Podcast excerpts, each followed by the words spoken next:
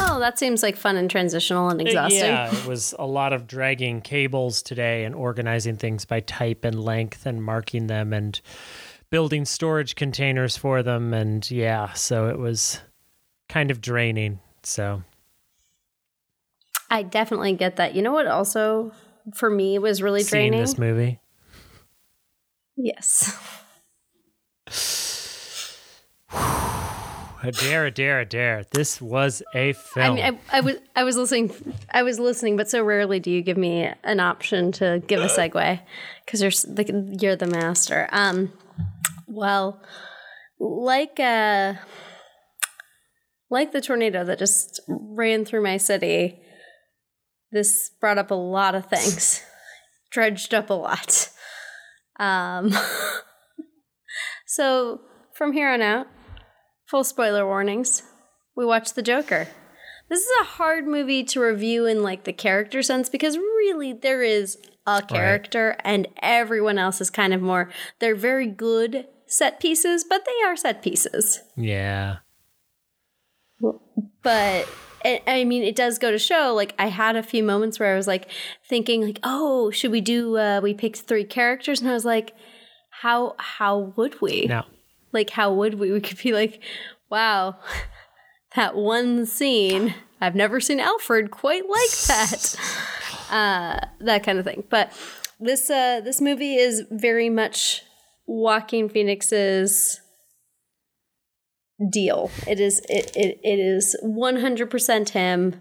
It is like talking about to talk about anyone else other than him is like talking about anyone other than uh, Christian Bale in American Psycho. Yeah, you'd just be wasting your time. It was a, a tour de force performance, and I mean that not in the headliney way. Like he he did a lot in this film. He did. Uh, I think it's quite possible we could have two actors getting Oscars for technically the same character, which is cool. Yeah. Can you can you Um, name the other time in history when that happened?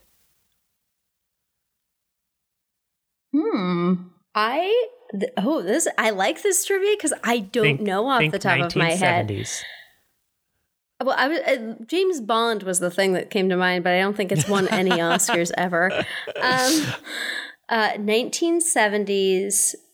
So, fun fact: uh, unless this I'm, happens, I'm excited for this. the current o- currently there's only one time where two different actors have both won the Oscar for playing the same character, and that was Marlon Brando oh, and Al and Pacino, Al Pacino. for yep for Godfather Part One I and Two. love it. I God, I love that you you had that in your head.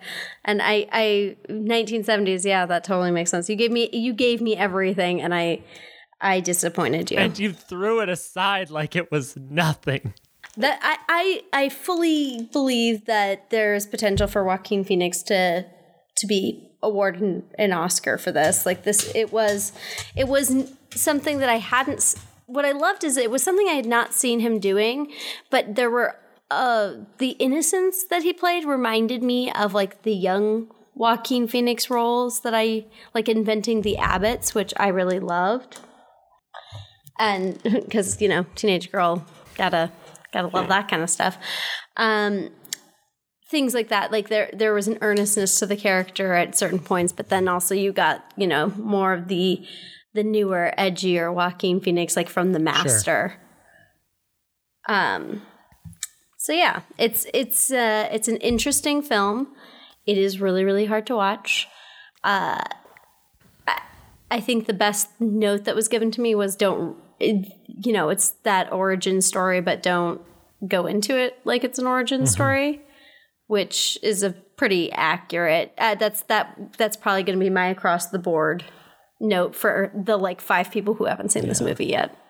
It's But yeah, it's it's interesting that like outside of names like Thomas Wayne and Arthur Gotham. Fleck, Gotham, Alfred, Bruce, like there were names there, but you strip away the names and this could be any any sort of film. And I think yes, it wouldn't have done as well or captured people's imaginations as much if it wasn't the Joker.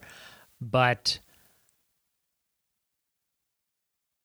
I would like to see more comic book movies like this, in so much that Yeah. I love DC Elseworlds and DC Black Label and that sort of thing, and just taking interesting pieces of characters and exploring them. And this was this was 100% a character study piece, and that's the kind of shit that wins Oscars all the time.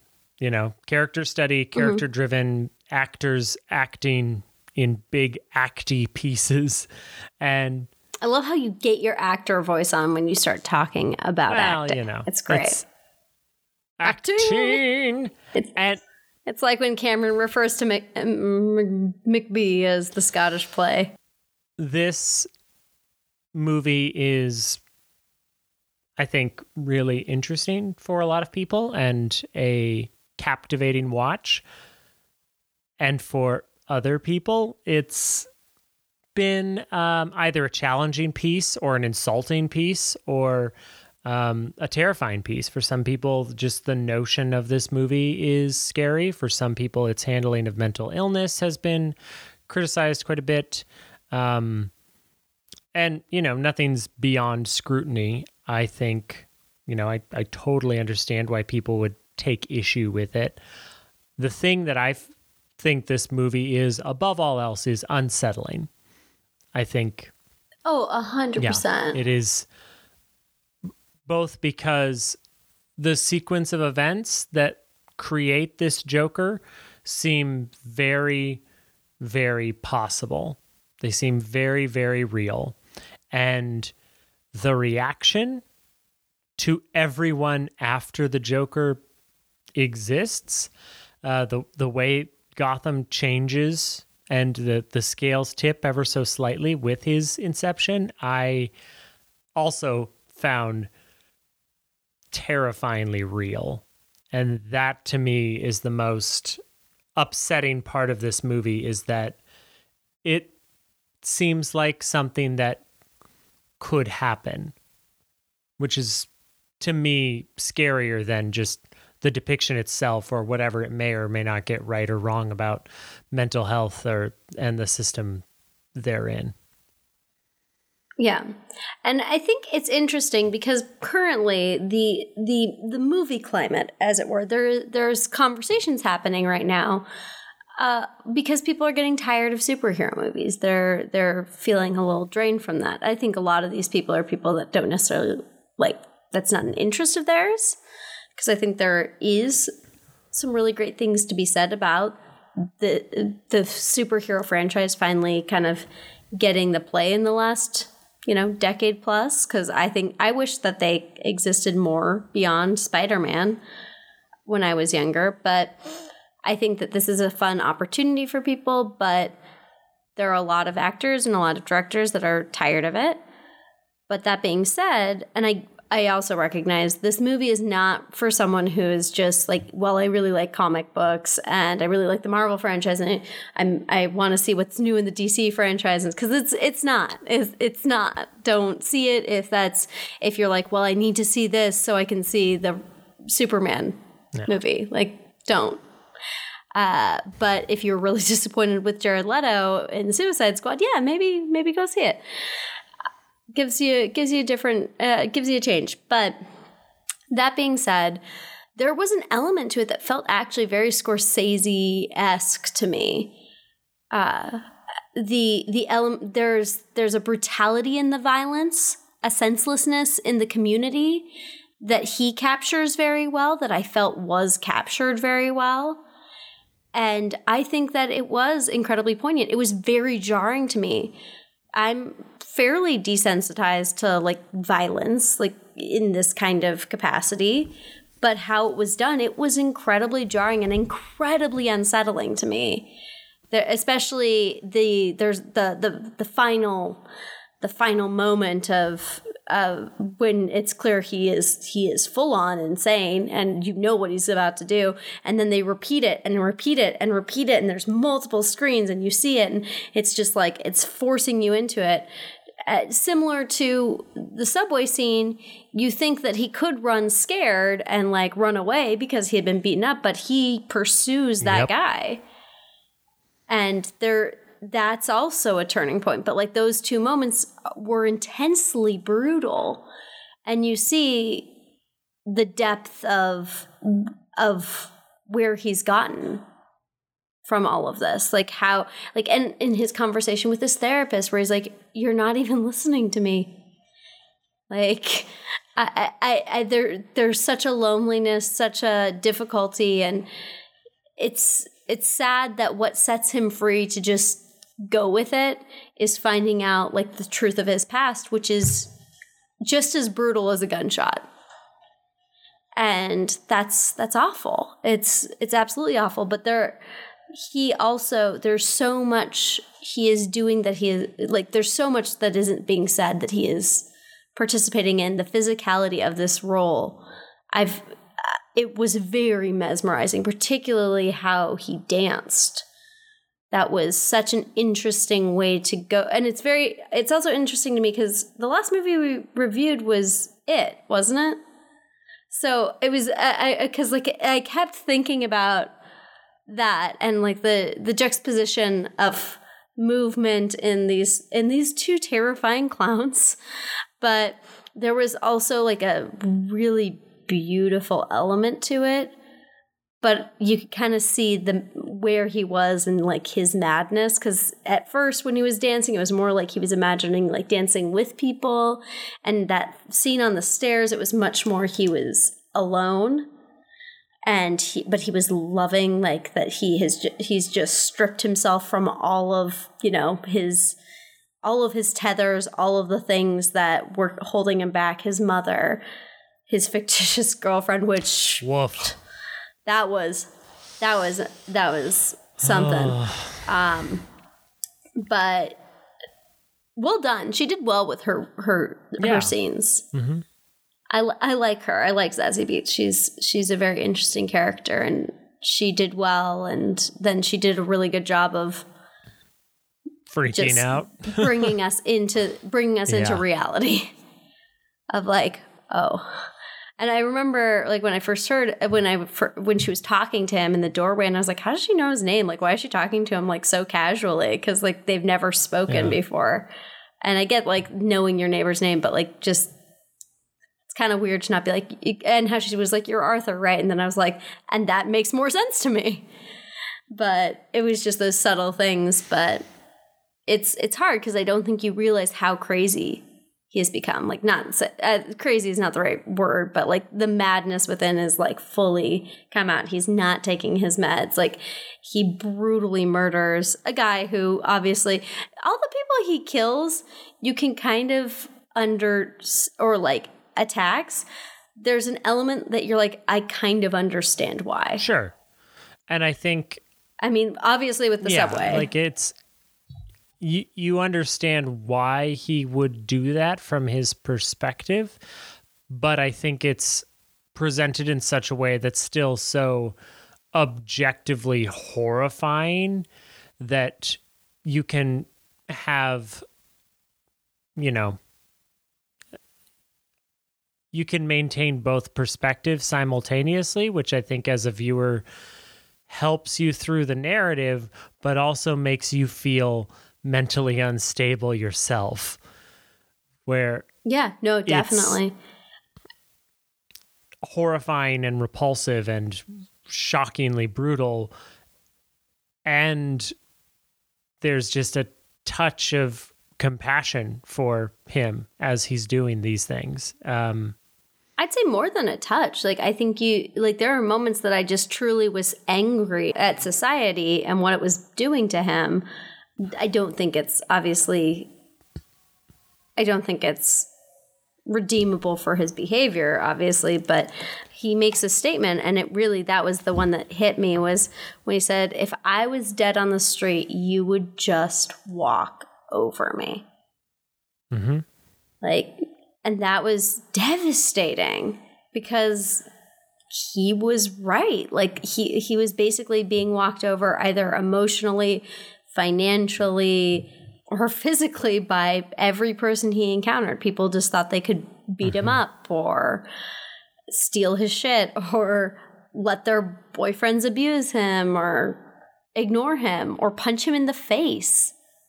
Like there was so much but and it was it was really interesting that the women in it I was bummed out although I understand why this was very much about one character, it wasn't about a lot of them, but there was such complacency in all the women. Like there everyone could see like there they were just not strong characters and it bummed me out. And that was like I think that was the hardest thing about finding out that Zazie Beetz character their relationship was in his mind was she was kind of spitfirey and then it turns out oh she she was that way because a man made her that way in his head but I would understand after being with his mom, who like clearly just didn't give a shit about what was going on with him, him wanting a woman who's like, yeah, no, bunch of pricks are filling Gotham. Like, yeah, they they deserve what happens to them. There was a desperation in this story for human connection and being seen. Mm-hmm. And like so often happens in good film, once he becomes known and once he gets what he wants, you know, he gets to go on the late night talk show, he gets to be seen as a comedian, like attaining that which you were striving for in your typical film you get to the end and realize ah oh, you didn't really need it the it was inside you the whole time or it's always been that other person, not this person. You know, whatever whatever your nice twist on the on the thesis Spin. is. Um, but instead, with this movie, it instead of oh, it was inside him the whole time. It was it was inside him the whole time. The whole- he was well, yeah, it's like the fundamentally broken person looking for connection at the end realizes they are still fundamentally broken. And he breaks into a and he breaks into a million pieces. He gets melted down and into a purer form of that which was always we would say wrong with him but he would probably say his truest self. And while I can understand people being uneasy about this, like making terrorists sympathetic, emotionally well adjusted and 100% sane people are not terrorists. so mm-hmm. eh, I, I don't want to make a lot of comments about how this movie's being received and what people other people think about it but i do think that this does a really good job of capturing sort of my favorite versions of the Joker. Specifically, um, there's there's brief glimpses in Grant Morrison's run on Batman where they refer to the Joker as being um, hyper sane.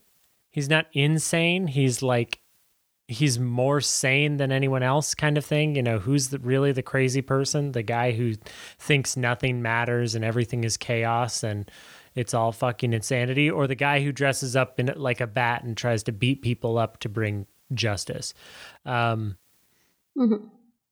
well when you put it yeah, like right? that and it did it did seem like at least from Joaquin's perspective in his performance it there was this realization of like hyper sanity.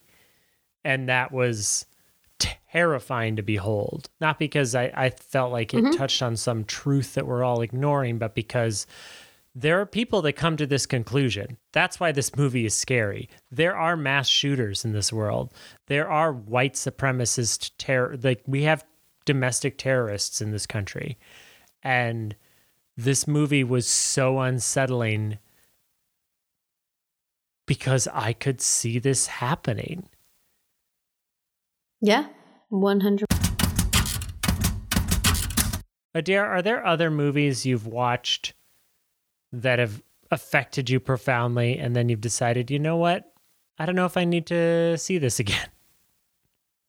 Yeah, I think we've actually talked about a few of them. The Master, actually, which I Oh. was bringing in because it was uh, that is one that I saw, and I was like, "Whoa!" And then I never saw it again. Uh, and also, There Will Be Blood is another Yeah. one that uh, I I saw it, and I have no interest in ever seeing it again. I- I'm not saying, and this is not a critique on them. I thought they were both. I mean, the master was a little funky for me, but uh, or kind of all over the place for me.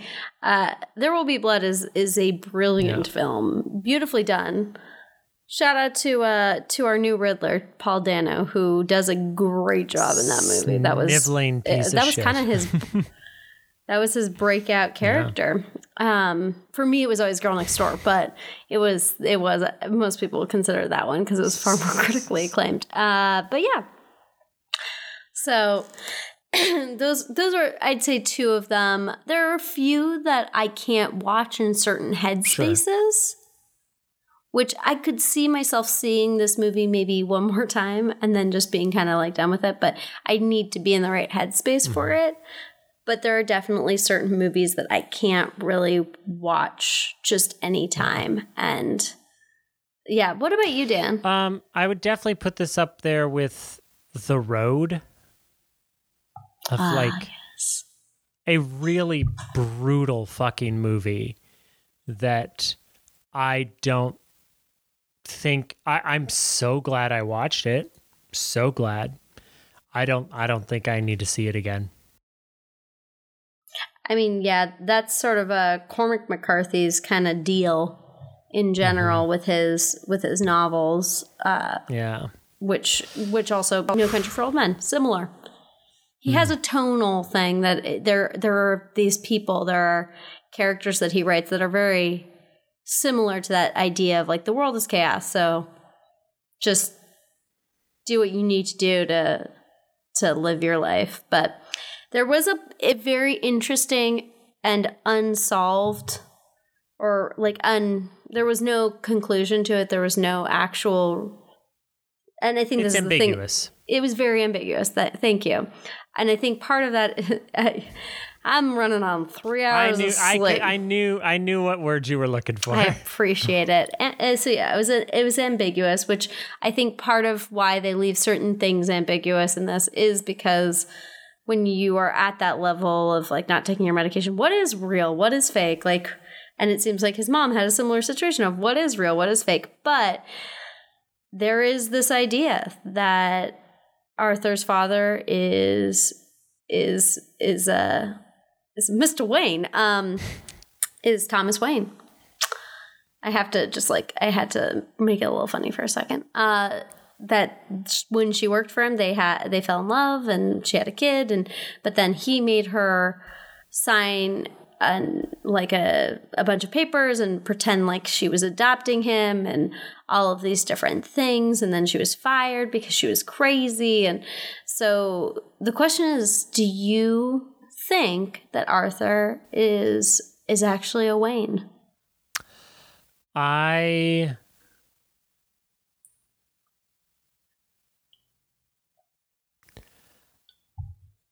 This is so I don't know, mm-hmm. honestly. I think probably not just because of how they set this up. There's no there's no like Thomas Wayne dies in what we think is happening. And then who knows? Like with the final scene, did he imagine all of it? Has he been institutionalized this entire time? Um, I f- I found myself caring less and less about the Batman of it all and more and more about the Gotham of it all Oh yeah. like like I I I was really interested when he was there at the mansion and he later when he confronted him at the fundraiser. And I was like god is he his dad? That's an interesting that's an interesting take on this because they are both kind of you know definitely have mental problems. Um but the more the movie went on, I think the less the less I cared about yeah, the less I cared about Arthur's closure and the more I wanted to see if there was going to be anything of him left. Like he was not going to get closure, he was not going to grow, he was not going to get accepted, he was not going to get a happily ever after. My what I wanted to see at the end was was there any Arthur left or was there only Joker? And I think I think there was only Joker. Mm-hmm. I don't I don't think there was any Arthur. I agree with that element. Um, I 100% think he is Thomas Wayne's son. Yeah. Because I think fr- madness breeds madness in a lot of ways. And I think when you have that kind of past and that kind of origin, your options are kind of to either rise above it and become the best version of yourself or what you see as the best version of yourself or you descend into the chaos. And i think if that's to be believed he got one one who did each. And i don't think like this is obviously going to like spread out to i think this is very much it's like solo. It's solo standalone. Mm-hmm. uh, and i'm totally fine with that. I think it was really I I don't have lots of notes of like what I would rewrite about it because there was so I the the level of madness and the things that were confusing made sense to be confusing. And I think yes. it made it a much more immersive experience because it wasn't like you were watching it. You were really present in the confusion of existence when you're watching I, it. I, I I absolutely agree with you. I have not been this riveted to my seat in a theater since I saw A Quiet Place. Oh god, that's so good. Well, yeah, I found myself like I was doing this a lot. Like I was like kind of like fidgeting, but like I never want yeah, I was doing a lot of like touching my my face and kind of almost covering my eyes a little bit, but I I was so transfixed. I kept forgetting like I was uh, I mean, I this I saw this yesterday and I was in Seattle yesterday. Um so I was in Seattle and I like forgot completely where I was. Wow. Like I, I, and my nephew is next to me and love him to death. But like at certain points, I was like, "Oh God, yeah, you're right here. Yes, we are seeing this together. Your parents are going to be so thrilled that I'm sharing this with you." Um, but yeah, so I, I know it's it's very riveting, and I what I like about that, and of course I have probably recency bias too because I just saw it, is that I was so transfixed in it that I wasn't constantly being like, well, I would do this, or I would do this, or I would do this. And there's like moments where I'm like, oh, it would be really cool if there was, you know, I I I would have liked the the evolution of the dancing to be a little bit more like through and because it kind of seemed like it happened in random places and so I would like it to be maybe in each transitional phase for him like sure. he was dancing and like so it wasn't like oh is he just always doing this? Or is this like a, a thing because he hasn't taken his meds or what have you? I, that would have been interesting. But also the the idea of chaos is that it doesn't make sense. And so pretty much every note i had about it i was like but also it's fine this way because if it's a little bit confusing that's that's the nature of this this story and you know what I noticed about his dancing was it went from kind of schmaltzy, late night talk showy, you know, fun times, whatever. And he had more choreographed moments, like when he was trying to figure out how he was going to enter for the show. Um, but great cameo by Justin Theroux in that moment too there were some funny little cameos with like Mark Maron and, and him. I'm like, oh yeah, Mark Maron. I was like, you are wasted in this role. Yeah, I was like, what but are you doing? the the moment in the bathroom where he dances ever so slightly. Uh, he's almost doing Tai Chi. He's not even dancing. There and when he does finally enter for the talk show, his poses were not unlike commedia dell'arte. he looked like he looked like an Italian classical clown from La Commedia. No, he yeah, he- he- that's that's what it was like. I was like, "You're going for high art illusion, and I'm you're joking. getting it, you dicks." It was that moment was terrifyingly transcendent because I believed that he was baptized in blood, and he believed it. That was the most terrifying thing was i'm like oh my oh my god this this man is losing himself into the void and he is thrilled about it. Yeah. Well, and you could hear in that like final speech, and I, I, for me, what I liked is it felt because I think a lot of people were a little afraid that it was going to be like just like Heath Ledger's Joker, which his mm-hmm. Joker was a lot more concise. When he would have speeches, he was very well spoken, and his his messages were clear. Whereas mm-hmm. what Joaquin Phoenix's version of the Joker, what Arthur what he stood for was very unclear and he didn't even know. And like you do not know actually where he stands until that final conversation with Robert De Niro. And at that point he's he it you know that they could have really like waxed poetic with it and he could have had a whole speech and like made us feel things but they're like no he's not going to be the people's hero he's going to be the mob the mob hero of this but he's not going to make like the most sense in this situation. He's No. he his note his message has is like cliff notes and that's fine. It's totally fine. Uh, it, but it's very different from how heath ledger kind of portrayed the joker because it was a lot more calculating a lot more clear and concise and i liked that because you could have had this really great comeuppance moment for him there but Yeah. you just had chaos and blood and screaming and confusion I think people like villains that are quotable. People like Loki. You know, they like to call people a mewling quim and talk about monologues and mischief. People like Darth Vader. Quotable, terrifying. Um, I think people like to quote Cersei Lannister or Littlefinger, conniving, manipulative, awful people, but they have it together from their perspective. They have a very clear plan and a direction. You know, quotes like chaos is a ladder. Or or people have often quoted Ledger's Joker because he, you know, that he has that one monologue where, you know, if if soldiers get blown up in the Middle East, nobody bats an eye because it's a part of the plan. But you know, ah, you do a little of this, a little of that, ah, you know, and suddenly everyone loses their mind. Like I have seen so many people quote Ledger's Joker on Facebook posts and on Twitter in regards to all sorts of political things. you need new friends No, I just have I just come from a bad area.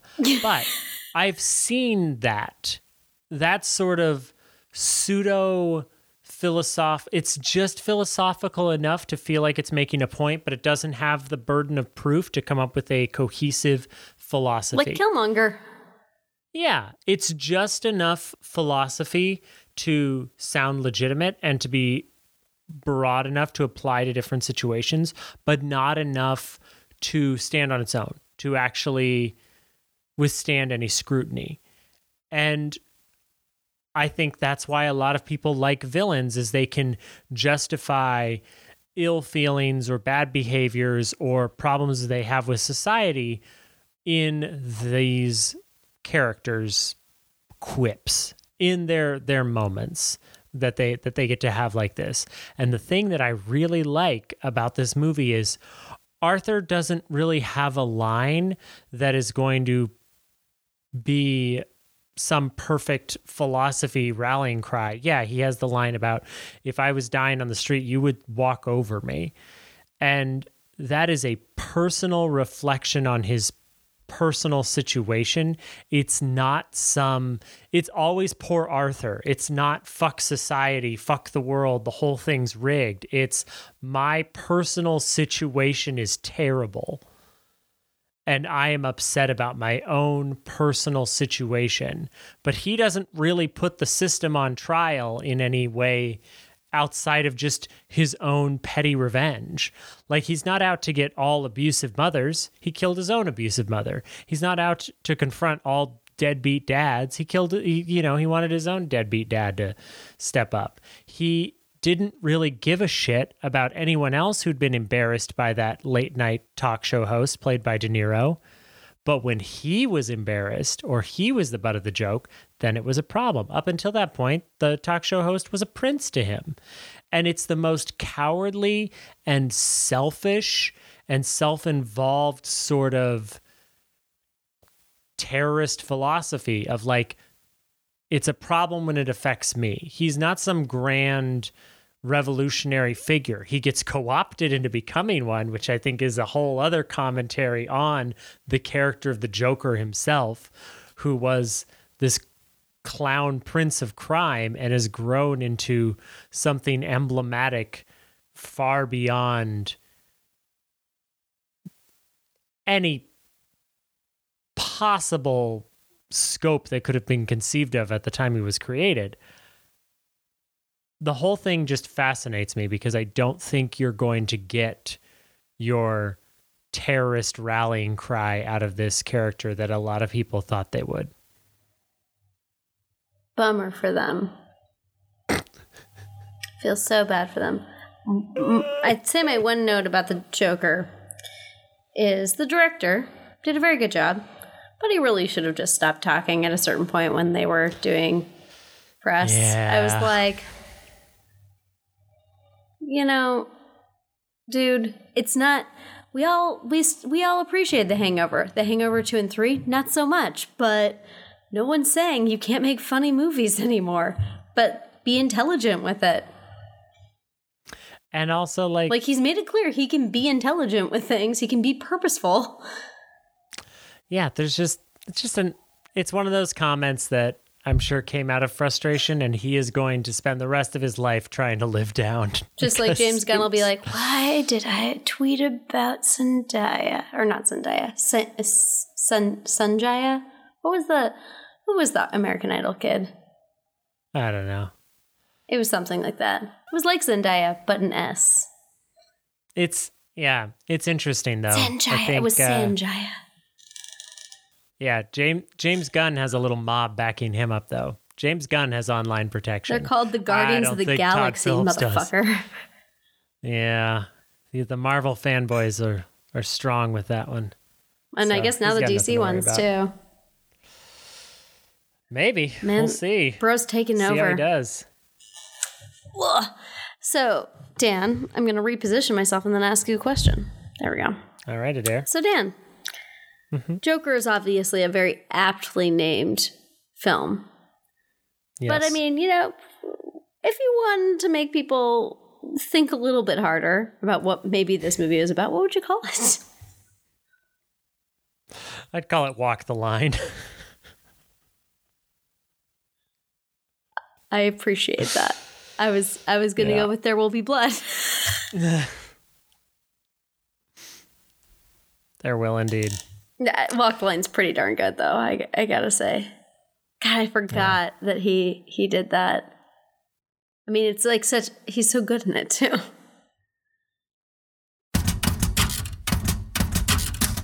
Do you want to watch the new Star Wars trailer with me? Is it out? It just fell. It just dropped. All right. Are we doing live action Star Wars watching right now?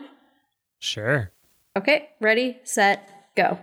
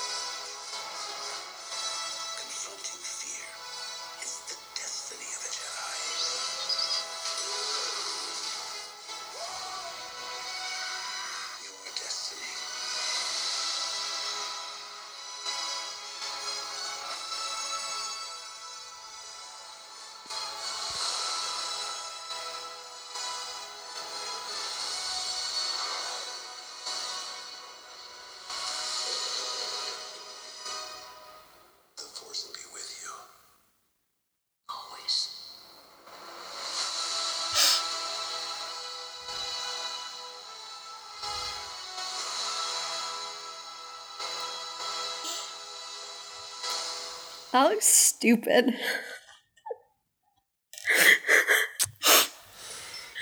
oh god, I wasn't prepared for that. I wasn't prepared for that. 3PO, you bold bastard. I know that's when it just started happening, and then when you hear their That's when I was like, oh no. we're just. Eh, oh no. I don't think it, it's really resonated with me that like it's gonna be over. Like in this this iteration, like obviously, Right, like right. we're not. Star Wars will never die. no, but the the, at the, the same the, time, the world isn't gonna die, but like we're not gonna be seeing some of these people ever again. uh, Like we're not we're never gonna see Leia on screen again, and yeah. apparently not C3PO either, which I was like, I'm not sure why I'm feeling so many feelings about C3PO right now. All right, well that was um, excellent, that was emotional. excellent music choice. Oh though. god, yeah, that was to good. do the full, bring in the full theme. like yeah, it was good. That's that's the thing I hear when I just,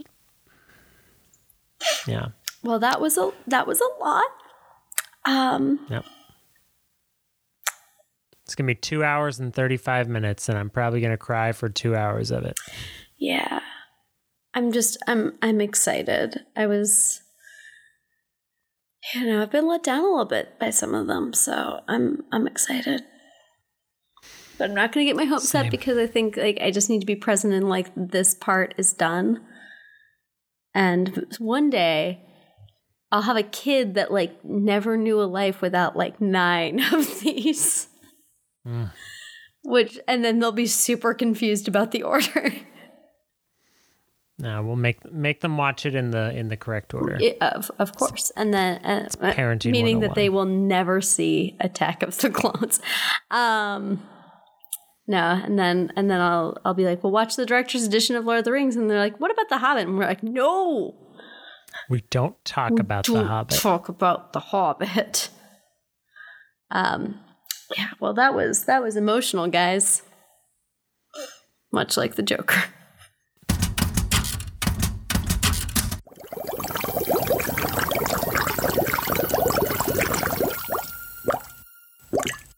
A secret weapon production.